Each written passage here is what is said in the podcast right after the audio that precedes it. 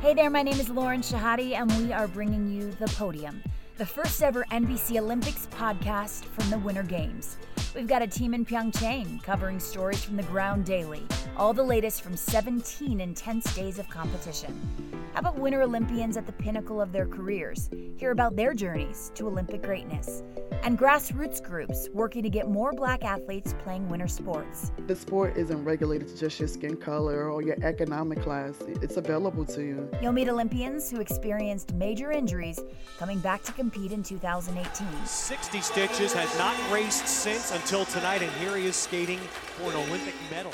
And of course, along the way, we're in search of K pop, culture, and a good story. And we'd love for you to come along for the ride. So follow the biggest event in the world with ground coverage daily, all this month on the podium, and listen on Apple Podcasts.